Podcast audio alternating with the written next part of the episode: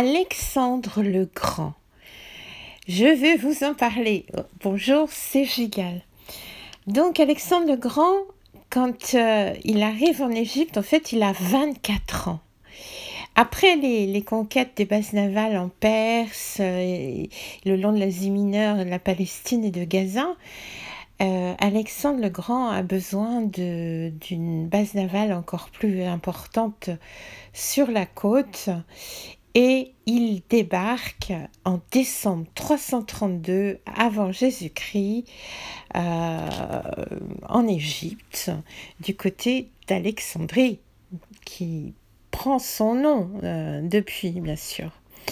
Et alors, il semble qu'il a été accueilli en libérateur euh, et il semble même, d'après pas mal de documents, qu'en fait, c'est les Égyptiens eux-mêmes qui ont demandé son aide euh, pour les affranchir de la domination perse. Euh, parce que les Perses, quand il y va, s'étaient installés, ils commençaient à déferler partout en Égypte. Et en fait, Alexandre, il reste six mois en Égypte. Pendant deux mois, il va être à Memphis. Et d'ailleurs, c'est l'endroit euh, dans la palmeraie de Memphis. Allez voir mes vidéos sur la palmeraie de Memphis sur YouTube.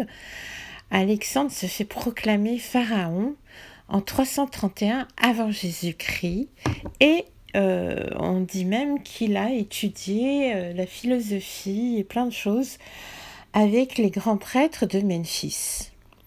Pendant ce temps-là, les Perses de Cambyse s'enfuyaient dans le désert de l'Ouest et euh, s'ensevelissaient dans les sables. On a retrouvé il n'y a pas très longtemps les restes de leurs troupes complètement ensevelies sous le sable et Alexandre va les poursuivre jusqu'à l'oasis de Siwa. Et l'histoire raconte, les textes anciens racontent que c'est les corbeaux et les serpents qui ont euh, guidé euh, notre ami Alexandre jusqu'à l'oracle d'Amon qui est à Siwa.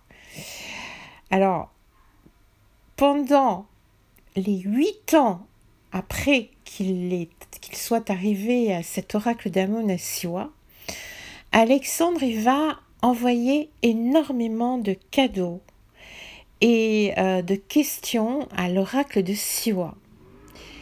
Euh, il a tellement été content quand il y est arrivé pour la première fois qu'il y révélera jamais ce que l'oracle lui a dit. Ensuite, il quitte l'Égypte en avril 323 avant Jésus-Christ pour Babylone. Et là, vous connaissez la fin de l'histoire.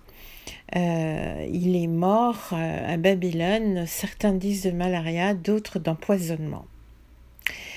Mais alors, euh, pourquoi ce séjour en Égypte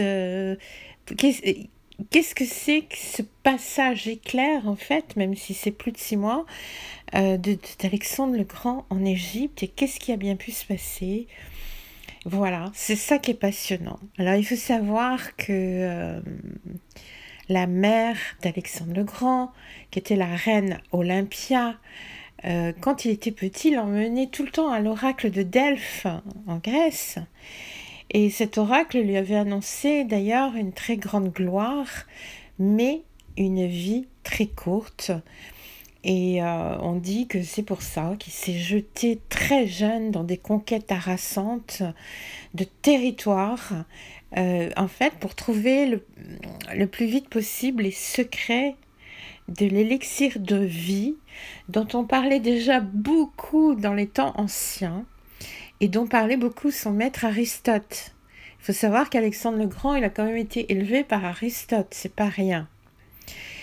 En plus, il y avait autre chose, c'est que sa mère Olympia lui avait confié que son père, son vrai père, était venu en rêve la visiter et que suite à ça, elle est tombée enceinte et euh, ce père serait un pharaon, il serait le pharaon Nectanebo de la 30e dynastie qui serait venu en Grèce et qui aurait en fait séduit Olympia. Alors la reine Olympia a raconté ce conte de, de ce rêve à son fils, mais dans la réalité, il semble bien, d'après en tout cas beaucoup de documents que ont travaillé beaucoup d'historiens, que le pharaon Nectanebo de la 30e dynastie serait vraiment venu en Grèce et aurait vraiment séduit Olympia et que le résultat aurait été Alexandre le Grand. Et donc, Alexandre euh, n'a de cesse que d'accourir en Égypte et de consulter euh, un autre oracle qui est aussi connu que celui de Delphes, celui d'Amon dans l'oasis de Siwa, et euh, qui, qui lui confirme d'ailleurs que son père est un vrai pharaon. Tout ce qu'on a quand même su de l'oracle de Siwa, alors peut-être pas euh, de la première fois où il y a été, mais peut-être par les missives qu'il a envoyées par la suite et les cadeaux, on sait que l'oracle de Sia lui a dit que son père était un vrai pharaon et lui ont confirmé qu'il était bien l'héritier du pharaon et euh, donc l'héritier d'Amon et que par conséquent comme il était euh, d'ascendance euh, on va dire divine puisque le, fils le petit-fils etc en tout cas le fils d'un pharaon l'ascendance divine lui permettait de, d'échapper à un destin mortel euh, trop, trop violent. Et euh, enfin, en tout cas, c'est ce qu'on raconte. Mais ce qu'on ne dit pas toujours, c'est qu'Alexandre, il est parti en Égypte surtout pour rechercher le fameux élixir d'immortalité. En fait, dans toutes ses conquêtes, il a cherché l'élixir d'immortalité. Et euh, d'ailleurs, il y a un, roman en version française du XIIe siècle qui s'appelle Le roman d'Alexandre, qui raconte les épisodes de cette quête basés sur euh, les écrits du neveu d'Aristote, qui s'appelle euh, Calistène. Et Calistène accompagne d'ailleurs Alexandre le Grand, devient son meilleur ami. Donc le neveu d'Aristote, Calistène, est devenu le meilleur ami d'Alexandre le Grand pendant toute sa campagne d'Asie et il est devenu son historiographe et euh, il a écrit Récit de la campagne d'Alexandre. Ensuite, il envoyait à Aristote des observations astronomiques trouvées euh, à Babylone et remontant à plus de 2000 ans. C'est pour ça qu'il est très important de lire le grec, parce que vous avez des relevés astronomiques bien plus intéressants que tout ce qu'on peut vous dire aujourd'hui euh, par rapport euh, à, toute cette époque. Et il explore, lors de l'expédition d'Égypte, toute la région du Haut-Nil, pendant que Alexandre est ailleurs ou alors dans le nord de l'Égypte, il lui fait des comptes rendus. Donc Calistène, c'est un personnage euh, super intéressant à, étudier. Euh, c'est vraiment très passionnant, j'en parlerai une autre fois en détail. Toujours utile que Alexandre, dans, ce roman, il y, a beaucoup de livres hein, qui parlent d'Alexandre euh, cherchant l'élixir de, vie, des, ouvrages très anciens en fait. Hein.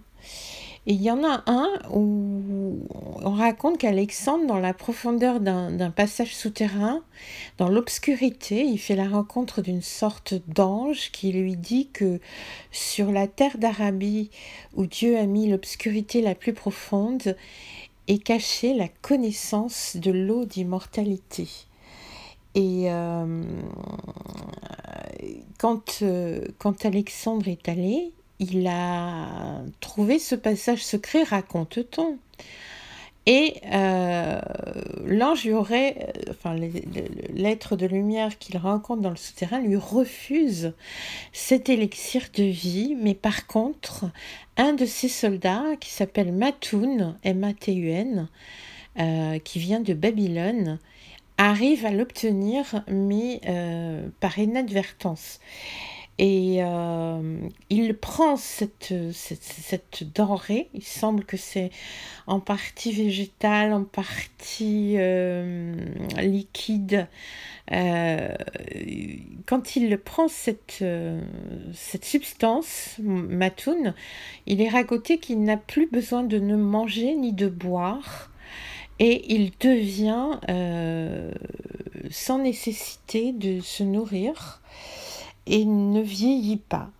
En tout cas, vieillit beaucoup moins euh, rapidement.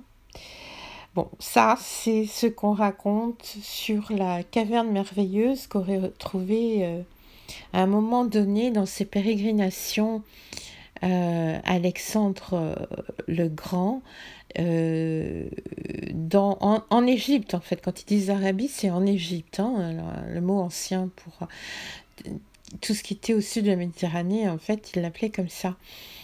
Euh, donc, c'est cette obsession pour l'élixir de vie. Euh, il faut savoir que c'était vraiment très connu. C'est-à-dire, c'est pas une chose qu'on découvre aujourd'hui, puisque cette recherche d'élixir de vie de, de, de, Alexandre le Grand inspire la deuxième croisade, celle de 1147 et bien d'autres conquêtes comme celle de Christophe Colomb, qui tous voulaient copier euh, Alexandre le Grand euh, euh, pour sa recherche de l'élixir de vie. c'est vraiment assez intéressant et surtout, évidemment, Napoléon, qui est allé en Égypte aussi pour ça, entre autres. Bon. Et la chose très passionnante qu'a fait Alexandre le Grand, c'est que pendant son expédition, il était accompagné de ce qu'on appelle des bématistes. Alors, c'est quoi les bématistes C'est des éclaireurs chargés de cueillir, pardon, de recueillir les renseignements topographiques avant chaque bataille et de les consigner par écrit. Alors ça c'est très important parce que euh, les, les, les, les conquérants, tout ça, n'avaient pas l'habitude du tout de, recueillir des renseignements topographiques très précis des lieux qu'ils envisageaient de prendre. Et ça, c'est une mode que a lancée euh, Alexandre et qu'a repris euh, avec grande joie euh, Napoléon. Et, je pense que ça, la conquête d'Égypte, par exemple, de Napoléon, mais pas seulement, même sa conquête ailleurs en Europe, le succès son succès dans les batailles est lieu à ça, c'est-à-dire que il prenait garde de chaque incident du terrain, des cours d'eau qu'on pouvait utiliser, des souterrains éventuels, etc. Et ça, c'est Alexandre le Grand qui l'avait euh, lancé cette mode et euh, qui a permis après que pendant l'expédition d'Égypte de Napoléon, on ait des documents topographiques tellement extraordinaires que je m'en sers encore aujourd'hui. C'est-à-dire c'est grâce à ces documents des savants de Napoléon euh, qui sont mais les, cartographies au millimètre près, qui sont bien meilleures que toutes les cartes qu'on peut avoir aujourd'hui et qui indiquent toutes les anciennes choses, même celles qu'on n'a pas encore découvertes euh, réellement, c'est-à-dire des, des, endroits géologiques qui nous permettent de supposer qu'il y a des choses. Donc c'est vraiment, euh, pour le coup, Alexandre le Grand était très important pour tout ce que l'on a pu rechercher plus tard. Et euh, ce que je voulais dire euh, aussi, qui est très important, c'est que euh, la recherche de l'élixir de vie, on, nous parle beaucoup de, de, de, l'or mousse, de l'or palladium et tout ça, mais il n'y a pas que ça, il n'y a pas que cette substance-là. Ça, c'est très récemment qu'on nous en a parlé. Mais il y a bien d'autres d'autres substances. Et le moufkoussout, le moufkoussat, moi je l'appelle moufkoussat, parce qu'en fait on ne peut pas savoir la prononciation, mais c'est le, nom que donnaient les anciens égyptiens au pain de, vie, euh, dont toute la pyramide d'Unas à l'intérieur, les écrits euh, nous en parlent, hein, le moufkoussat. Et ce pain de vie euh, des Égyptiens n'est pas forcément l'ormus dont on nous parle récemment. Euh, mais ça, je vous en parlerai plus sérieusement dans des textes, euh, parce qu'il y a beaucoup de mélange dans ce domaine. Et de toute façon, comme vous savez, il n'y a rien de plus passionnant que cette recherche d'immortalité et d'élixir d'immortalité, mais comme par hasard, c'est une recherche où les gens euh, qui ont écrit dessus ont fait beaucoup de mélanges et se sont euh, beaucoup trompés. Voilà. Alors je vous laisse avec ce mystère euh, qui s'épaissit et à très bientôt.